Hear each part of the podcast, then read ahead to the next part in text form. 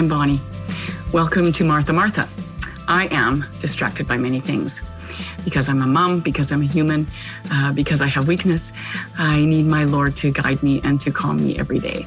So let's walk together.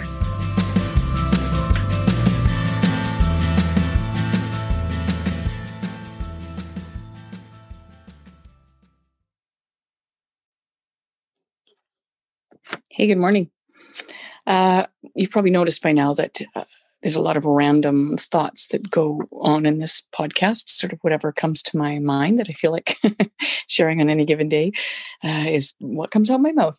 So um, the nice part is I I don't have to upload it if it's if I sound really stupid. um, but my main goal uh, of this little podcast is to remind myself and you guys about really what matters you know regardless of all the the distractions in our life uh, what really matters and you know we really need daily reminders about that. And what really matters the things the nuts and bolts of what really matters is that is that jesus loves us and that he wants us to love him like that.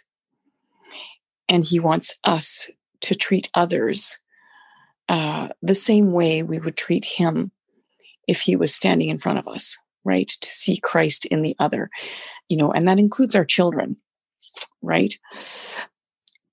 And it's hard to do that because of all the distractions. You know, there's lots and lots of distractions uh, in the form of people and things to do and uh, chores and keeping up with the laundry, um, all the many, many things that need to be done or the distractions in our life. Uh, and some of them are necessary and some of them are unnecessary, but they're they're all there. So it's hard to see Christ in other people uh, sometimes because of all those distractions.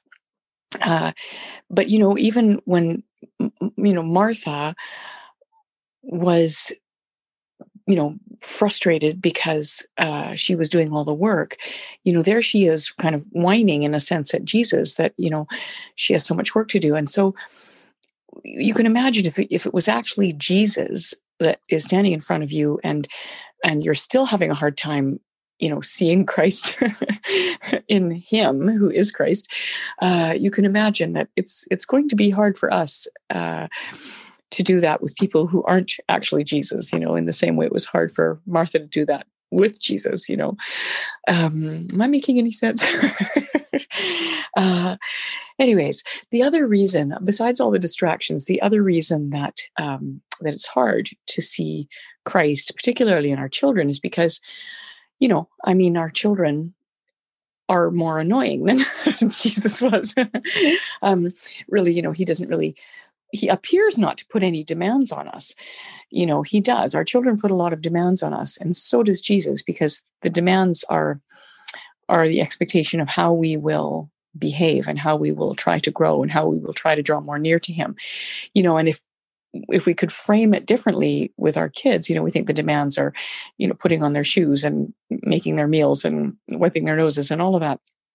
Uh, but really, it's the same demand because it's through the shoes and the noses and the whiningness and all that, all that that we actually are drawing closer to God and we are living out the expectation that that Christ places on us. Um, so those are my very rambly thoughts this morning. uh, God bless you all and have a great day.